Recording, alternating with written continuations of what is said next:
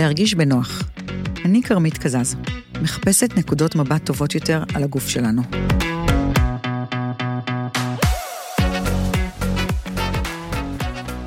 תפתחי את המצלמה בטלפון ותעשי סלפי. משימה שקיבלתי בקורס שעשיתי. נשמע פשוט, נכון? אז יש המשך. יש לך הזדמנות לתמונה אחת בלבד, אין עריכות, אין פילטרים, קליק אחד בלבד, ומה שיוצא, אני מרוצה. וכל זה קורה בשעה עשר בערב, כשכל האיפור מהבוקר מרוח. צילמתי את התמונה, והאינסטינקט הטבעי שיצא ממני אמר, רגע, רגע, זה לא טוב, החיוך לא משהו, הקמטים ליד העיניים בולטים מדי, וההרגל המגונה אמר לי, אני חייבת לנסות שוב. פתאום הרגשתי מה זה ההשפעה הזאת של הרשתות החברתיות. את אותה תמונה העליתי לסטורי וסיפרתי על התרגיל. התגובות שקיבלתי היו, וואי, לי אין אומץ לעשות את זה. ואני חייבת להודות שאני ממש מבינה את זה, כי גם לי היה קשה לראות את התמונה הזאת. אבל זה שם לי את כל האמת בפרצוף, תרתי משמע. הרשתות החברתיות כאן, ואי אפשר להתעלם מזה. והחלום לחזור לעולם שלפני הוא מבחינתי בריחה מהמציאות. כי גם אם תבחרי לא להיות במשחק הזה, הילדים שלך יהיו, חברות שלך יהיו שם, הקולגות שלך שם, בקיצור, אין לך לאן לברוח. יש להם השפעה מכרעת על תפיסת היופי שלנו. אנחנו פוגשות שם נשים שמייצרות עלינו מניפולציות על ידי שימוש בפילטרים או בריטוש תמונות בפוטושופ, מבלי שנדע אפילו שיצרו עלינו איזושהי מניפולציה. אז מה הפלא שנשים מראות למנתח פלסטי תמונה שלהן עם פילטר ומבקשות שיהפוך אותם לדמות שהן רואות בתמונה. אנחנו שומעות לא מעט על זה שהרשתות החברתיות משפיעות על בני נוער, וכמה חשוב לתת להם כלים להתמודד נכון עם הרשת הזאת. אבל בואי, זה לא מדלג לא עלייך ולא עליי. גם על, עלינו כאנשים בוגרים זה משפיע, וכשאת תצליחי להתמודד נכון עם הרשתות החברתיות, יהיה לך הרבה יותר קל לתת כלים לילדים שלך. אז כדי לדעת מה באמת קורה שם ברשתות החברתיות, ואיך זה משפיע עלינו, ומה אנחנו יכולות לעשות אחרת, הזמנתי לכאן אישה שהיא מעוררת השראה בעיניי, דוקטור לירז מרגלית, שהיא חוקרת התנהגות בעידן הדיגיטלי, ומחברת הספר עיצוב התודעה. היי לירז. שלום, שלום. איזה כיף שאת פה. איזה כיף להיות פה. וואי, ממש. אז, אז אנחנו יודעות שהתמכרנו לזה, בסדר? זה התמכרות. עד שבאת לפה, הייתי ברשתות החברתיות. זה כאילו, כל רגע פנוי שלי הוא שם. ברור. איך הם עשו לנו את זה? איך זה קרה? אז אני כל כך שמחה שאת שואלת את זה, כי בדרך כלל השאלה שמופנית אליי זה מה עושים עם זה. אז חשוב להבין, לפני שנבין מה עושים, זה שאין לנו על זה הרבה שליטה. מה שקורה, חשוב להבין, גם בכל הקשור לדימוי גוף, אבל גם בכל מה שקשור לדיגיטל באופן כללי, יושבים שם אה, מתכנתים עם חבורה של פסיכולוגים וחוקרי מוח שמבינים בדיוק את המנגנונים שלנו, הם מבינים בדיוק איך עובד מנגנון העונג ואיך לגרום לנו להתמכר בלי דרך חזרה. כלומר, הנחת הבסיס היא כזאת, אנחנו חיים בעולם שלא מותאם אלינו, הטכנולוגיה לא מותאמת למה שהמוח שלנו רגיל ובנוי, ולמעשה, אחד הדברים שאנחנו מבינים היום, כשאנחנו מסתכלים על האבולוציה, שבמשך 60 אלף שנה המוח שלנו לא התפתח הרבה, כי הוא לא היה צריך. מה שכן התפתח זה האבולוציה, אבל איך שהמוח שלנו תופס את הסביבה, הוא מבחינתו נמצא בסוואנה שבאפריקה מחפש עדיין דבש, מחפש עדיין אה, אה, כל מיני רגעי עונג, כי הוא לא יודע מתי יהיה לו עוד הפעם, אבל אנחנו מוצפים בעונג הזה ומשהו שם לא מתפקד, ומשהו שם מביא לכל המסכת ההתמכרויות, הפרעות נפשיות בלי סוף, וכמובן גם פוגע בדימוי העצמי שלנו. אז אה, איך זה, קודם כל, אני חייבת להודות שזה זה, זה נשמע קשוח, כי כאילו את אומרת שבסופו של דבר יושב שם בן אדם שחווה את מה שאני חווה, שהילדים שלו חווים את מה שהילדים שלי חווים, והוא עדיין מרגיש מספיק בנוח לגרום לי להתמכר לזה.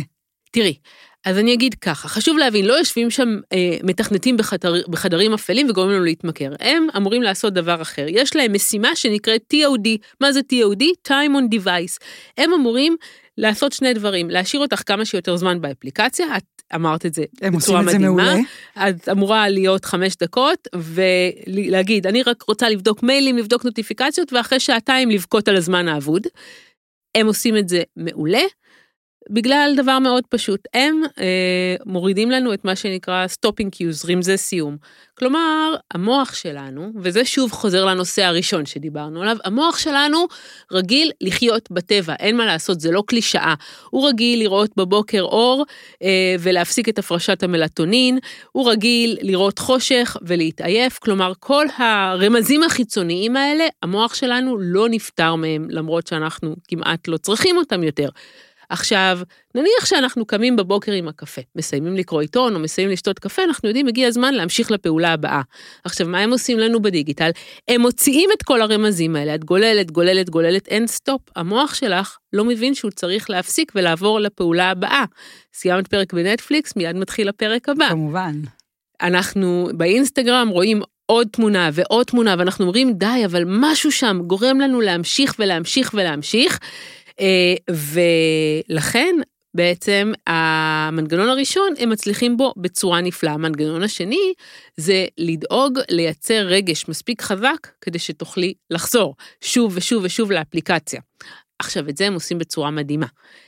אם אנחנו חושבים שמה שמביא אותנו לאפליקציה זה איזושהי פונקציונליות, נניח פייסבוק to connect between friends, או לראות תמונות, אנחנו לגמרי טועים. אנחנו חוזרים לאפליקציות בגלל איך שהן גורמות לנו להרגיש עם עצמנו. עכשיו, מה שאנחנו רואים, למשל החלף תמונת פרופיל בפייסבוק, פייסבוק, האלגוריתם בנוי ככה, ואת זה הצלחנו לפרוץ. הוא יראה את התמונה הזאת לא רק לכל החברים, לכל מיני אנשים שלא פגשת שנים ולא הגיבו לך שנים, הוא ידאג להראות את תמונת הפרופיל. כי הוא יודע שאנחנו מחליפים תמונת פרופיל בדיוק כשאנחנו במצב קצת רגיש. כלומר, אנחנו לא מחליפים תמונת פרופיל בואו, כשאנחנו רוצים לעדכן את איך שאנחנו נראים, אנחנו מסתבר, אנשים מחליפים תמונה כשהם קצת מרגישים לא טוב עם עצמם, כשהם קצת צריכים מה שנקרא הרמה, כשהם קצת צריכים to, to lift them up. ואז פייסבוק יודעת את זה, היא גורמת להם להרגיש טוב, ואז כל פעם שמישהו ירצה להרגיש טוב עם עצמו, הוא ילך לפייסבוק. זה כמו האימא או האבא שמספקים את כל צורכי ההתקשרות הראשוניים שלנו, והם עושים את זה בצורה מדהימה. כי כאילו מה שאת אומרת עכשיו, אפילו חשבתי בכיוון הזה שכשפתאום באמת שאת מחליפה את התמונת פרופיל, את מקבלת מלא מלא מלא מלא לייקים, ואת אומרת, יואו, איזה מעולה אני, איזה טובה אני. אני ו... כל כך אהובה, וואו. אנחנו מתרגמים את הלייקים לאהבה בסופו של דבר, אותו דבר ביום ההולדת. הם טורחים להזכיר לכולם שגידו לנו מזל טוב. עכשיו בואו נחשוב רגע במונחים פרקטיים. כמה זה יקר או בזבזני לכתוב מזל טוב, זה שטויות. אבל אנחנו אומרים, כולם חושבים עלינו, אנחנו כל כך חשובים. ויש פה איזשהו עולם, פייק לגמרי, של אהבה מזויפת, אנשים מתמכרים אליו. עכשיו, אחד הדברים שאנחנו רואים, זה שאחת התופעות שעלו הכי הרבה בעשר שנים האחרונות זה הנרקסיזם. הנרקסיזם בעצם זה הצורך לבוא ולהיות מאוד אגוצנטרי, לבוא ולרצות להשמיע קול בלי הצורך לשמוע אחרים. וזה מה שהפלטפורמות עושות עבורנו. אנחנו מפרסמים תמונות, אנחנו מקבלים לייקים, אנחנו מפרסמים שאנחנו אוכלים המבורגר והולכים לחדר כושר, ובאמת, את מי זה מעניין? אשכרה.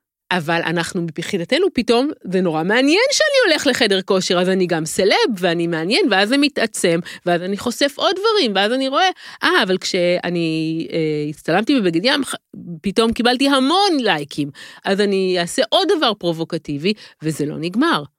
וואו, וואו, וואו, את כאילו ישר מעלה לי את כל התחושות קנאה שיש לי כשאני נמצאת ברשתות החברתיות. זה, זה בדיוק שם, כי מה שקורה, יש לזה אפקט כפול. מצד אחד, אנחנו הופכים להיות יותר נרקסיסטים, ומצד שני, אנחנו רואים פגיעה משמעותית בדימוי העצמי, כי אנחנו תמיד אה, רואים את הבן אדם בתצורה הכי טובה שלו. הוא תמיד מחייך, והוא תמיד במסיבות, ותמיד טוב לו, והוא תמיד נראה פיקס. המוח שלנו מורכב משני תהליכים. יש את התהליך הרציונלי, שהתהליך הרציונלי אומר, נו מה, אני יודע שזה פייק וברור שהיא שמה פילטר וכתוב שהיא שמה פילטר, ובטוח שהיא לא תמיד שמחה, אבל אין מה לעשות, חייבים להבין, וזה אנחנו לא מבינים מספיק טוב, החלקים הרגשיים לא עובדים ככה, החלקים הרגשיים, מה שרואים זה מה שיש. והחלקים של הקנאה, ושל חוסר הביטחון, ושל הירידה בערך העצמי, הם לא מושפעים מהרציונל. אני יכולה להגיד לעצמי עד מחר שזה פילטרים, אני רואה אותה, והיא נראית מדהים, זה מיד נוגע לי במקומות הכי כואבים. ואנחנו לא חושבים על זה שהזוג עכשיו בדרך למסיבה רב ורצה לרצוח אחד את השני ופתאום הם עושים תמונה מדהימה. כל זה לא עובר לנו בראש. לגמרי. לגמרי. אגב, אני, אני מודה שאני קנאית. כולנו ו... קנאים, אני, אני לא מאמינה, אם תגידי לי שיש פה מישהו שהוא לא קנאי, אני אגיד לך שאו שיש לו איזושהי הפרעה נפשית או שהוא משקר. אז אני יכולה להגיד לך שאני, מרוב שאני uh, מקנאה, אני, אני ממש, אני לא רואה קולגות שלי ברשתות החברתיות. אני חוסמת אותם. כי אני יכולה עכשיו להיות בהרצאה מול 400 איש, אבל אותה הזמינו היום לחברה הזאת ואותי לא, וזהו, אני גמורה. זה לא, לא רוצה לדעת את זה. זאת לא קנאה, זו השוואה. זו השוואה מאוד בריאה, שהרשתות מעצימות אותה. אני חייבת וואו. להגיד, מה שאת תיארת עכשיו, זה הדבר הכי רחוק מקנאה שיש. בסופו של דבר, מה שאת מראה פה זה בריאות נפשית ברמה הכי גבוהה, ואני אגיד לך למה. אנשים שהם בריאים בנפשם, יש להם דחף. אנחנו קוראים לו בפסיכולוגיה סיק, הצורך לחפש, הסקרנות, הצורך להיות יותר ממה שאנחנו, והוא פועל אצלך ברמה מאוד בריאה. עכשיו, במצב נורמלי, נורמלי זה לא ברשתות, אז אנחנו עסוקים בעצמנו ועסוקים להשיג עוד ועוד ועוד, ומדי פעם אנחנו יודעים שיש עוד אנשים, אנחנו לא מוצפים בהם, אנחנו לא רואים אותם כל שנייה מול העיניים. ברגע שאנחנו כל הזמן נחשפים לתחרות הזאת, אנחנו עסוקים בבדיקה איפה אני ואיפה אתה, וכמה הציעו לי וכמה הציעו לך, ואז המצב הזה הוא כבר לא בריא לנו, כי במקום להתעסק בעצמנו, אנחנו רק מתעסקים באיזשהו הישג. וזה לא קשור לקנאה, זה קשור לאיזשהו צורך בריא, ואגב, אנשים שהם לא בריאים בנפשם, אנשים שהם בדיכאון, אין להם את הצורך הזה. כלומר, כל הצורך לבוא ולהיות יותר ולעשות, הוא לא קיים אצלהם. הבעיה היא שהרשתות עושות לנו מניפולציה על כל הצרכים הכי בסיסיים, ואז את תופסת עצמך כמקנאה. לא, את לא מקנאה, את עשית את הדבר הכי בריא שאני הייתי ממליצה לאנשים לעשות. בריא, אבל אני מעדיפה לא לראות אותם היום. היום אני יודעת שאני בריא. מסתירה. אה, את אומרת שהבריא זה בעצם להסתיר ולא לראות את זה, ברור. יותר לא להתעסק בזה. זה לדעת שזה מפריע לנו. רוב האנשים מדחיקים את זה, ואז הם כל הזמן עסוקים במה שקורה כשיש לנו רגש כזה, ואנחנו מנסים להצניע אותו, להדחיק אותו, הוא יהיה שם, ואז הוא מתחיל לייצר הפרעות. הדבר הכי בריא לעשות, אני אומרת את זה גם לך וגם בקשר זוגי. היום למשל, אני לוקחת את זה קצת אה, למקום הזוגי, אנשים הרבה יותר קשה להם להיפרד מבעבר. כי אז האקס נמצא בכל מקום. אנשים רואים אם הוא זמין בוואטסאפ, ואם הוא ירוק בוואטסאפ, והם מסתכלים על זה, והם רואים בפייסבוק, והם רואים שהוא עכשיו אה, עשה לייק לאיזה מישהי אחרת ב, באינסטגרם. אנחנו לא יכולים להפסיק, ואז הפרידה הופכת להיות הרבה יותר קשה, אנשים הופכים אובססיביים, וזה בלתי נסבל.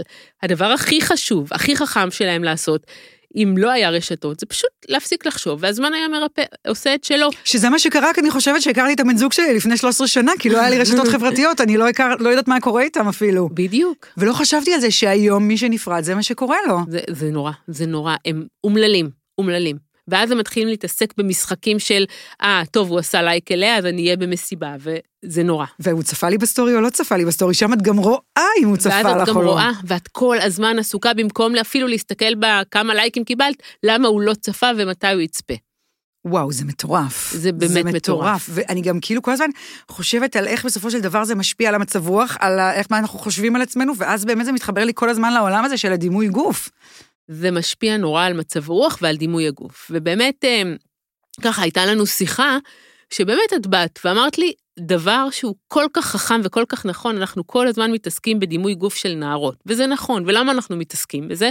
כי זה השלב הכי רגיש של ההתבגרות, שם הן מעצבות לעצמן את הזהות, מי הן ומה הן ומה הן נבחנות מאחרים, וברשתות יש, הן חד-ממדיות, היופי משחק תפקיד.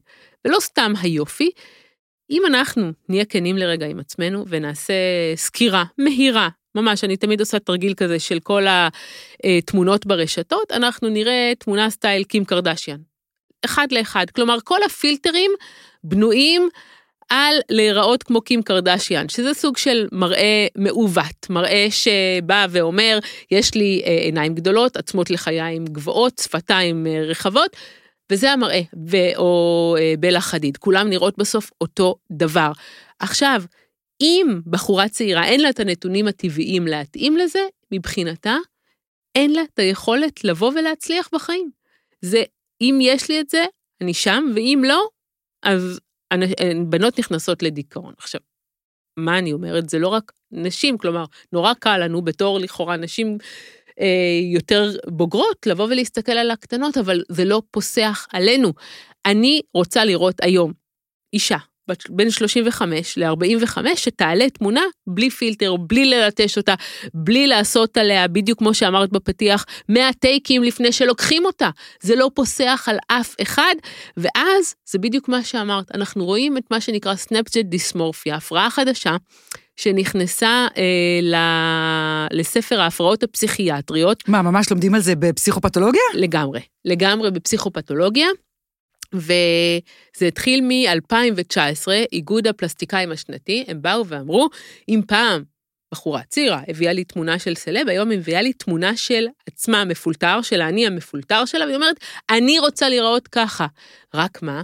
כשהם מדברים בינם לבין עצמם, אומרים, זה אף פעם לא ייגמר באחד, הם גם לא מגיעים פעם בחצי שנה, זה כל פעם מתחיל תהליך של שיפור עצמי, הן יושבות על הכיסא שלי ואומרות לי, אז מה עוד אני יכולה לשפר, ואיפה עוד אני יכולה, וגם אולי תעשה לי עצמות לחיים, וגם תפסה לי אף, וזה גם נהיה, בגילאי 13-14, אימהות מרחמות עליהם, רוצות שהם לא יישארו מאחור, ומשתפות עם זה פעולה. וואו, וקודם כל, אם האמא עושה את זה, אז אני לא יודעת, כאילו, את יודעת, יש פה איזשהו קושי לבוא, אני עושה את זה ואת לא תעשי כי את צעירה. תראי, אני, אני לא חושבת, אני מתאפרת והבת שלי בת 13 ואני לא מוכנה שהיא תתאפר. והיא אומרת לי, אמא, תקחי אותי לציפורניים, אני רוצה גם לעשות ג'ל. אני אומרת לה, יהלי, יש לזה זמן, לכל דבר יש את הזמן שלו. ואז כמובן, חברות שלה וזה, אבל אין, אין שום בעיה. אני אימא, לי מותר דברים שלך אסור, אני לא רואה עם זה שום בעיה. אבל, אבל אה, בעצם המסר הוא שגם אם את לא יכולה לעשות את זה עכשיו, חכי לגיל 18. אוקיי. אז תראי, אז אני לא באה ובצורה מאוד גורפת אומרת, אני רואה למשל, יש לנו המון מחקרים על נשים שעברו אה, ניתוח אף. זה הרים אותן, זה הרים את הביטחון שלהם, הכל לגמרי. בסדר. אין בעיה עם זה, אבל הכי חשוב זה המידתיות. כי מה שהם מתארים זה טיפולים הולכים וגדלים, והם לא מפסיקים, הרי כשבנות מזריקות חומצה לשפתיים, הן לא יפסיקו אחרי פעם אחת, זה תהליך שמשעבד אותן. עכשיו, במקום להתרכז במה שחשוב, הן כל הזמן התרכזו באיך שהן נראות. את יודעת, עכשיו הייתה הקורונה, גם התלמידים, אבל גם המבוגרים, היו בזום. מסתבר שבזום, מניתוח התמונות, אנחנו רואים שרוב הבנות מסתכלות על עצמן, אחרי שהן מסתכלות על עצמן, הפניות לפלסטיקאים הלכו וגדלו, כי הן כל הזמן בוחנות את עצמן. לגמרי. זה מטורף. זה גם, כאילו פעם זה היה נשמע באמת משהו חריג, את יודעת, מישהי מחליטה באמת לעשות את הניתוח אף כדי שירים לה. כמה התלבטויות היו שם, כמה מחשבות בדיוק. לפני שאת עושה שינוי כזה. שזה מטורף, ובעצם את אומרת שכל זה השפעה של הרשתות החברתיות. לגמרי של הרשתות, לגמרי של הפילטרים, הרי. אם אני ארגיל את עצמי לראות נשים שהן לא עומדות באיזשהו אידיאל יופי, זאת אומרת, אני לא מדברת רגע על מה שאני רואה בטלוויזיה, ששם זה אידיאל יופי מאוד מאוד אחיד, אני מתייחסת רגע, ברשתות החברתיות אני יכולה לראות נשים שאני אוהב איך שהן מתלבשות במגוון רחב של מידות, זה לא, יעשה, לא ישפיע עליי? זה מאוד ישפיע עלייך, בהחלט, אבל אנחנו צריכים מספיק חשיפה. אני, אני אתן לך דוגמה לאיך המנגנון עובד, אני אתן לך דוגמה על עצמי. יש היום, הרבה פעמים אני רואה איזשהו טרנד, שבתחילת הדרך אני אומרת, אין סיכוי ש, שאני אראה את עצמי בו. אם זה הנעליים השפיציות האלה ששיגעו כן. אותי, הציפורניים שנראות בצורה של תפוח, ש, שאני בהתחלה היה לי מאוד קשה איתם. יש היום את כל ה... אני, אני תמיד אוהבת ללכת עם אה, ג'ינסים נמוכים, ופתאום יש את הקול הגבוה, אה, ה mom type, ה mom jeans, ואני אומרת, לא, זה לא אטרקטיבי, זה לא יפה. ראיתי את זה מספיק זמן, זה לא, אני מספרת על עצמי, אבל זה לא תהליך כן. שקורה רק לי, זה פשוט תהליך שאנחנו רואים אותו מתרחש, ואני פתאום אומרת, וואי, זה יפה. אותו דבר יכול לקרות בדיוק כמו שאת אומרת. כמו שאנחנו לא ראים, אהבנו איזה טרנד מסוים, אנחנו פתאום חושבים שהוא יפה, הטרנד של הזקנים של הגברים, הטרנד של הכפכפי אדידס, הטרנד עכשיו, אני רואה אצל הבנו, הילדים, אה, אצל הבת שלי, הולכת עם אה, טבע נאות עם גרביים, ואני בהתחלה הייתי מזועזעת, ואני אומרת לה, מה זה, מי הולך ככה? כל השכבה שלה הולכת ככה. האולסטר שחזר, שאפשר ללמד את עצמנו לאהוב טעם מסוים. מי כמוך יודעת את כן, זה. כן, קודם כל אני תמיד אומרת את זה בדוגמה של הסקיני, כי יש איזה קטע שבנות מאוד מאוד נצמדות לסקיני. כבר ו... לא לדעתי. זה תלוי איפה. זאת אומרת, כן? בגלל שאני מסתובבת בארץ ואני באמת פוגשת נשים מכל הארץ, וגם עשיתי איזה סקר אצלי באינסטגרם לא מזמן, ושאלתי איזה ג'ינס הכי מחמיא, ובאמת באחוזים מאוד גבוהים הסקיני לקח שם. גם מי שהתרגלה למע"מ ג'ינס עדיין חושבת שהסקיני הכי מחמיא. עכשיו, כשה skinny נכנס לאופנה אמרנו, איך זה נראה כמו טייץ, נכון, מי תלך עם זה. נכון. ובאמת כולם התחילו ללכת, ואני רואה עד כמה בנות אומרות לי כש, אה, שזה הג'ינס הכי מחמיא. עכשיו, אם אני אסתכל רגע על חוקי styling, פרופורט, לא, זה לא הג'ינס הכי מחמיא. זה לא? זה לא הג'ינס הכי מחמיא. באמת? אבל... אני גם הייתי עונה שכן, כלומר, ברור, יש עוד דברים, כי נחמד. אבל לא, אבל הוא גם צמוד על הגוף, הוא מחטב כזה. נכון, אבל אם, למשל, קודם כל, הוא לא באמת בסופו של דבר מכתב, אבל לא. אם אני למשל, יש לי במבנה שלי קצת בטן, קצת ירחיים, אז זה יותר יבלוט. כשאני לובשת נגיד נכון. ג'ינס רחב, זה פחות בולט. וכשאני אלביש מישהי במכנסיים כאלו, היא תגיד לי, זה משמין אותי. לא, אוקיי. ואני מנסה להגיד לה, זה לא משמין אותך, פשוט לא רגילה. אז אני מאוד מתחברת באמת למקום הזה של, ה, של ההרגל, ואני מרגישה שלי זה מאוד משפיע. אני ממש גיוונתי את, ה, את הפיד שלי, זאת אומרת, גם כשאני אומרת את זה לאנשים, אני אומרת להם, תחשבו שכל היום אתם רואות מישהי שהיא מבלה בחופשות. איזה מדכא זה? זה, זה פוגע בי. זה פוגע. זה פוגע, נקודה. ואני כל כך שמחה שאת באה ושמה את זה על השולחן, ואת קוראת לזה קנאה, תקראי לזה איך שאת רוצה, אבל אם כולנו נוכל להודות בזה, זה הצעד הראשון. אנחנו צריכות להבין שזה לא בריא לנו. אנחנו צריכות וצריכים, זה גם לגברים, כן. אבל זה פשוט לא בריא לנו להיות ברשתות. ככל שאנחנו יותר ברשתות, סך הרגשות השליליים כלפי עצמנו עולה משמעותית. שזה מטורף, ואת חושבת באמת אצל גברים שזה עובד אחרת? תראי, אני לא חושבת, ואני יודעת שאני מקבלת המון ביקורות, שאני, הרבה פעמים יוצא לי להתבטא בנושא, ואני מפנה את, ה, את כל הדיון והשיח על נשים, ואומרים לי, אבל מה את חושבת, שלגברים זה לא קורה? שגברים אין להם כבר את האובססיה אה, לא לאכול ולעשות ספורט כדי להיראות טוב, וקר... והם באמת, ואני מתנצלת, כי הם צודקים. היום זה עדיין יותר אצל נשים, אבל אצל גברים, זה, אם אנחנו נסתכל על עשר השנים האחרונות, יש להם הרבה יותר הפרעות אכילה. והם הרבה יותר אה, ערים למראה שלהם ומודעים לעצמם, והרבה יותר אה, עם תחושות שליליות וחוסר ערך עצמי בגלל המראה שלהם. הרבה יותר מפעם. וזה הרשתות החברתיות. רק הרשתות החברתיות. כאילו אני מרגישה שקודם כל יש הרבה אנשים ברשתות החברתיות שהם אנשים שקטים. מכירה אותם? פסיביים, אני קוראת להם הפסיביים. אלה שרק צופים ומקבלים את האינפורמציה, אבל לא משתתפים. ובתחושתי, זה אפילו יותר פוגע. הם הכי פגיעים, ברור. תסבירי.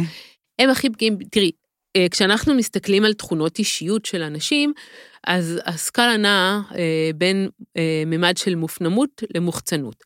האנשים המוחצנים, קל לי רק מלהסתכל להם בפרופיל לזהות אותם. הם יחליפו הרבה יותר תמונת פרופיל, והם יעדכנו, והם יגיבו, והם יעשו לייק, ואת תשמעי אותם. עכשיו, לא רק שהם יגיבו, אפילו מהאופן שבו הם באים לידי ביטוי, אנחנו יכולים לייצר ניבוי למי מהאנשים האלה. הם יגידו וואו, ומדהים, ומהממת, והם ישתמשו בכל המילים האלה, ויראו את עצמם במסיבות. לעומתם, יש את האנשים המופנמים. עכשיו, כמובן שזה נע על סקאלה. אבל הקיצוניות של הסקאלה הזאת, לפעמים לא ישימו תמונה, והם יהיו שקטים, הם אפילו לא יעשו לייק, אבל את רואה מבחינת אה, הזמן שהם ברשתות, וזה משהו שפייסבוק גילתה, שהם הכי הרבה זמן מבלים שם ברשתות. זה, קודם כל אני, אני מסכימה איתך, כי אני הייתי כזאתי. זאת אומרת, לפני שהיה לי עסק, אני הייתי מאלו שלא מגיבות ולא כותבות ורק מסתכלות, ובעיקר כזה, זה היה אוכל אותי מבפנים. כי הם לא כאילו... לא מבטאים כלום, והם גם... תראי, ברגע שאת גם מסתכלת אבל גם משתפת, זה מאזן משהו. כלומר, את מקבלת אבל גם את נותנת. הם רק מסתכלים, ואז הם, אף אחד לא יודע שהם שם, אבל הם בעצם כל הזמן אה, ניזונים ממה שהם רואים בפיד. ואז בעצם בעיקר מתוסכלים. רק מתוסכלים, כן. שזה מבאס. כמה אנשים, כמה זמן אנשים נמצאים ברשתות, כמה זמן ביום אנשים נמצאים ברשתות החברתיות, אנחנו יודעים להגיד? חמש שעות בממוצע ו-20 דקות. ממוצע עולמי. זה מלא. זה המון. זה מלא, ובעצם זה אה, אחד הדברים שהכי, אנחנו מבינות שזה הכי משפיע על הדימוי גוף שלנו. נכון. איך עושים את זה נכון? מה אני יכולה לעשות כדי שזה לא ישפיע עליי בצורה הזאת? זו באמת שאלה ש... את יודעת, אני, אני, אני עדיין מוצאת את עצמי, אני יכולה להגיד לך שאני בקורונה למשל, ניתקתי את הרשתות החברתיות. ניתקתי, לא יכולתי לראות את זה, זה הכניס אותי לדיכאון. אז עשינו ניסוי. שלושה שבועות, זה היה עוד, עכשיו אינסטגרם תפס, אבל באמת לפני כמה שנים עוד פייסבוק היה באיזון. ביקשנו מאנשים שרגילים להיות בפייסבוק לפחות פעם, פעמיים ביום, שלושה שבועות לא להיות בפייסבוק. השבוע הראשון היה בלתי נסבל עבורם, היה ממש ממש קשה. אחרי שבוע הם התרגלו, ובשבוע השלישי הם פתאום התחילו לגלות עולם. ואני קלישאתית, אבל זה מה שקרה. הם התחילו לשים לב לדברים הקטנים, לציוץ הציפורים, התחילו ליהנות יותר מהזמן, התחילו להסתכל על דברים אחרת. הם ממש דיברו באותם מונחים על התהליך שקורה להם, וזה עשה אותם אנשים הרבה יותר מאושרים. ברגע שהם חזרו לפייסבוק, הכל חזר. עכשיו... בשנייה. בשנייה. כמו, כמו, כמו מישהו כמו... שמתמכר שהפסיק סמים וחוזר לסמים? וחוזר, כן. וואו. עכשיו, אני לא אגיד, העצה הכי גרועה והכי באמת פלצנית שאני יכולה לתת, צאו מהרשתות. זה לא יקרה, אז אני גם לא אגיד את זה. הם לא נכון. יצאו מהרשתות. אבל אני כן מקווה שאנשים יהיו יותר כמוך, כי את עושה דבר מדהים ובריא. אם לא טוב לי, אין לי מה לראות. גם אם אני מרגיש קטן, תרגישו קטנים, תבינו שהרשתות מייצרות אצלנו תחושות של קנאה, תחושות של תחרות. תחרות זה טוב עד גבול מסוים. אנחנו לא צריכים את התזכורת המתמדת הזאת מול העיניים לכמה כל השאר מוצלחים, כי זה לא בריא לנו, כי זה לא האופן שבו המוח שלנו אמור לקבל את הערך העצמי שלו. אז כמו שאנחנו, אה, אני מסתכלת על מזון. אם אני אסתכל על המהפכה שהתרחשה פה בשני העשורים האחרונים, היא מטורפת. רוב האנשים יודעים אה, אפילו לא לשתות את הקפה עם הסוכר, ולבקש את המזון הבריא, וקמח מלא, נכון. ואין מקום שזה לא נכנס. אני רוצה לראות היום מסעדה שלא נותנת אה, לחם מקמח מלא, או לא מציעה איזשהו תפריט שאנשים בריאים, או שרוצים לאכול בריא יכולים לאכול, היא לא תתקיים. חלב סויה. נכון. האנלוגיה הזאת, היא אומרת, תהיו ברשתות, תהיו במסעדות, אבל תשימו לב לאיך נראה הפיד שלכם. תעצבו לעצמכם פיד בריא. הפיד הבריא הוא מורכב משני דברים עיקריים. קודם כל מגוון, אל תהיו כל הזמן עם אותם אה, אנשים. גם מבחינת משפיענים, גם אם אתם לא בטוחים שאתם אוהבים, תעקבו אחרי מגוון שלם. כי בסופו של דבר אנחנו רוצים מגוון פרספקטיבות, גם אם אנחנו לא נאהב משהו בהתחלה, יכול להיות שכן אנחנו אה, נלמד לאהוב אותו. הדבר העוד יותר משמעותי, זה אם אתם מרגישים שבן אדם, כל פעם שאתם רואים אותו, נצבת הלב, או שאתם אומרים, וואו, אה, גם, גם אני רוצה, תעיפו אותו. אין טעם להשאיר אותו בפיד. ואגב, אני רק אוסיף על זה, שלפעמים אנחנו אה, חוששים כאילו לא להעליב, פתאום אני אבטל חברות. נכון, מה, אני אפשר אסיר לעשות עוקב? השתק. אפשר לעשות, זה נכון, זו עצה זה מצוינת. הדרך, לעשות להם השתק ולא לראות, אני כל היום מסננת אנשים, אני, זה לגמרי אה, חלק בלתי נפרד ממני. נכון, אז את משתמשת בפילטרים? תגידי את האמת. ברור, כן? ברור. אני הפסקתי, הצלחתי. אני לא. לא, מה, מה גורם באמת לא להצליח להפסיק? ו- וכאילו אני מסתכלת עלייך. אה, לא, לא כולם רואים את מה שאני רואה, כאילו בחורה יפהפייה, ו... כאילו, אז למה, למה את משתמשת בפילטר? אמ, כי זה עושה לי נורא טוב. זה עושה לך טוב? זה עושה לי טוב, כן. כן, זה פשוט, אני מרגישה בוסט של דופמין, אני רואה את זה. ו... ואז באמת היה לי אה, שיחה על זה עם הבת שלי. היא אומרת לי, אמא, למה? והיא בכלל, יותר קיצונית ממני, היא מאוד מקפידה לא להשתמש בפילטרים, היא בת 13, וואו, קודם כל, כל הכבוד. כל הכבוד לה. זה חתיכת דבר. אפילו בתחפושת, כן. אמרתי לה, בואי אני אאפר אותך קצת, יהיה לי פורים. אמא, לא, אני לא רוצה.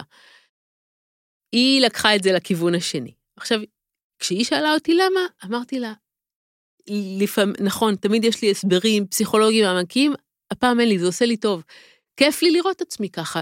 סטו, אין לי תשובה יותר מורכבת לא, זו מזאת. תשובה כנה ויפה, כאילו, אני חושבת שזה...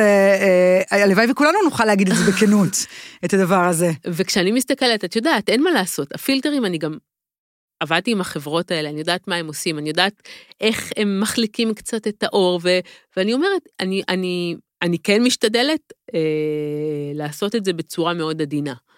אה, לשנות את התאורה קצת וכו', אבל האמת גם, כיף לי להתעסק עם זה. כלומר, כשאני מסתכלת על תמונה, זה כמו איזשהו משחק, כמו שאני עובדת עם נייקי. בנייקי יש להם אה, בארצות הברית Nike ID.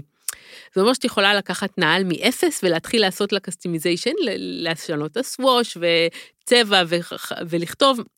אנשים נורא נהנים מההתעסקות הזאת. אני מרגישה ככה שזה סוג של יצירה אפילו, זה נשמע קצת אאוט uh, או אוף לגמרי, אבל uh, כל ההתעסקות הזאת, אני נהנית ממנה. אני גם, באופן אישי, אני מאוד אוהבת, אה, אני מאוד אוהבת כל מה שאנשים קוראים מטריאליסטי. זה לכאורה לא אמור להתאים, אבל אני אוהבת בגדים, אני אוהבת קניות, אני אוהבת להסתכל על דברים יפים. אני אוהבת דברים יפים באופן כללי, וכשאני יכולה לעשות איזשהו ליטוש, כן, אני נהנית מזה. אז השאלה אם זה מסתיים בפילטר או שגם פוטושופ היית עושה. פוטושופ לא הייתי עושה, אני אוקיי. כן אה, שוקלת לעשות אה, בוטוקס ושפתיים. אין לי אומץ, כי זה נראה לי כואב נורא. זה נראה לי גם מלחיץ, כי זה בכל, אני גם לא עשיתי אף פעם, וזה נראה לי כאילו משהו שרגע, אז אני אעשה את זה, ואז מה יקרה? לאן זה ימשיך בדיוק. מפה, זה הפחד. אז הלכתי להתייעץ פעם אחת וחטפתי רגליים קרות ולא עשיתי. וואלה.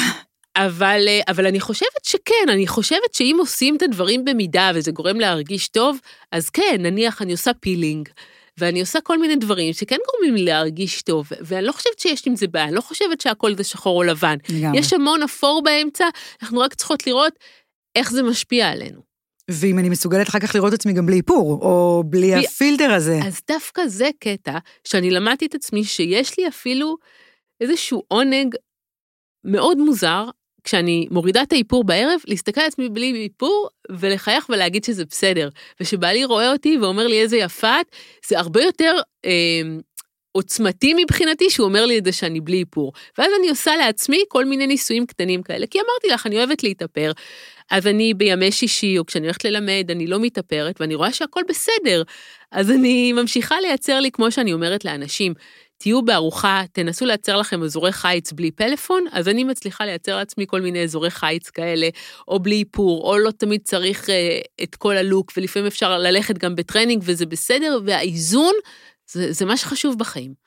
נראה לי שגם יותר מזה, בגלל שאת כל כך מבינה מה זה עושה, אז את יודעת אולי להשתמש בזה בצורה בריאה יותר. זאת אומרת, את... אה, אני יודעת ליהנות מזה, כן. כן. לקחת את הטוב ש, ש, בדיוק, ואז, ואז זה באמת אה, אה, נשמע לי שזה הולך למקום... עכשיו, אני באמת חושבת, אני לא חושבת, אני לא נגד שום דבר. אני פשוט באמת מבינה ש, ש, שזה משפיע עלינו, שזה משפיע על... על אפילו אה, בלי מודעות. זה משפיע עלינו כל הזמן, אנחנו, אין לנו מושג עד כמה. וכשאנחנו, אני, אני סתם, אני חושבת נגיד על, על, עליי, על המסרים שאני רוצה להעביר לבת שלי, כשהיא יום אחד תיכנס לרשתות החברתיות. אז אני כן, את לך זה הצליח שהיא לא משתמשת בפילטר, אבל אני כן רוצה שהיא תשתמש בזה, אני לא רוצה, אני... הרי היא הולכת לראות את זה מסביבה בכל מקום. נכון, נכון, וזה נהיה אוטומט. כלומר, לפני שמעלים תמונה זה כבר נהיה כמו סדר פעולות. כמו ללחוץ על השתף, אז לפני השתף שמים איזשהו פילטר.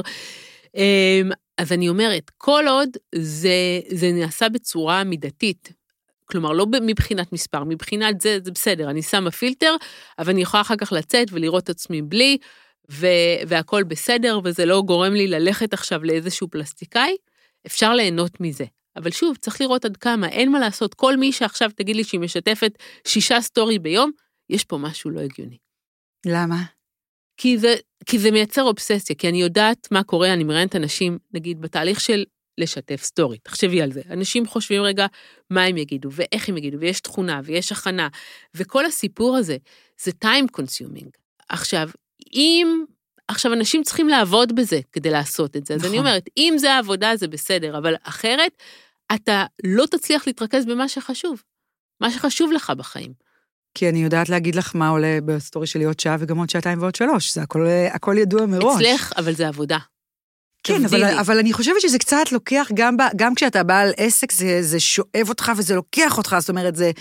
את, את, זה ממכר, זה בואי, ממכר, זה ממכר. זה אני מוצאת את ברור. עצמי, יושבת עם הבן זוג שלי, וכל מה שמעניין אותי זה מה קורה שם, כמה צפיות, כמה ראו, מה כתבו. נכון. ו, אה, ו, ואני מרגישה שזה, שזה פוגע ב, בכל הרמות האפשריות, הדבר הזה. זה פוגע אה, בעיקר, נכון, כשאנחנו מסתכלים רגע על אפילו התפקוד הקוגנטיבי, אז אנחנו, כשאנחנו מחכים למשהו, יש את הציפייה הזאת, מאוד קשה לנו להתרכז, אנחנו לא שם באמת, אנחנו בדיגיטל באמת. כלומר, הדיגיטל הם החיים האמיתיים שלנו, זה העונג האמיתי שלנו, ו, וזה מה שאנחנו עצור. רוצים לבדוק. נכון, נכון, ובגלל זה אני אומרת, ברגע שהגענו לשם זה כבר קשה, אבל לפני שמגיעים לשם, אז תעשה, תעלה סטורי פעם ב... תעלה תמונה פעם ב... אבל אם אתה רואה שזה יותר מדי, תשאל את עצמך, או תשאלי את עצמך, אם את מוכנה לעבוד בזה, כי זה השתעבדות, אין לי מילה אחרת. וואו, לגמרי. אני גם חושבת שכאילו, אני מרגישה שיש הרבה נקודות חיוביות. בסדר? גם בעולם של הדימוי גוף, כי אני כן יודעת להגיד שאם פעם, כשאני הייתי צעירה אי שם בשנות ה-80-90, אז אה, הייתי רואה מה שמראים לי בטלוויזיה או מה שמראים לי במגזינים, היום יש, אני, יש לי בחירה. נכון. ואני יכולה להחליט אחרי מי אני עוקבת, ואני לא חייבת לעקוב אחרי כולם. ואם מי שמתסכלת אותי, אני יכולה להפסיק ולא לעצור, לא, סליחה, לא להמשיך לעקוב אחריה, לעצור ו, ובאמת ליצור איזשהו גיוון של האידיאל יופי. יחד עם זאת, אני כן מרגישה ש... שמתוך הדברים שאת אמרת, שיהיה לי מאוד מאוד קשה, זאת אומרת, הפייסבוק או אינסטגרם, בכלל רשתות חברתיות, לא הולכים למקום הזה. הם ממש לא, זה לא מה שמניע אותם, זה מה שמניע אותך. ואת אמרת פה דבר מאוד יפה.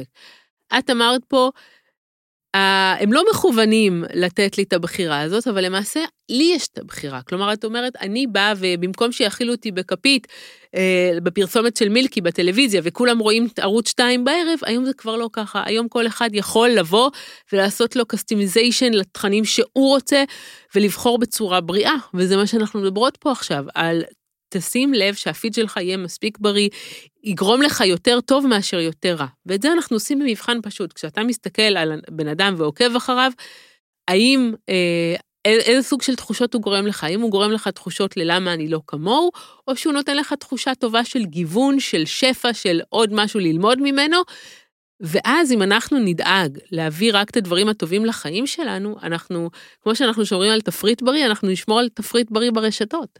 שזה לגמרי, זו השוואה מעולה אגב, זה, זה לגמרי השוואה ש, שאני מתחברת אליה, והטיק טוק, שאני פחות מכירה אותו, אבל יש לי תחושה שהוא יותר טוב בעולם של אה, דימוי גוף, אני צודקת? תראי, הטיק טוק הוא מאוד טוב ב...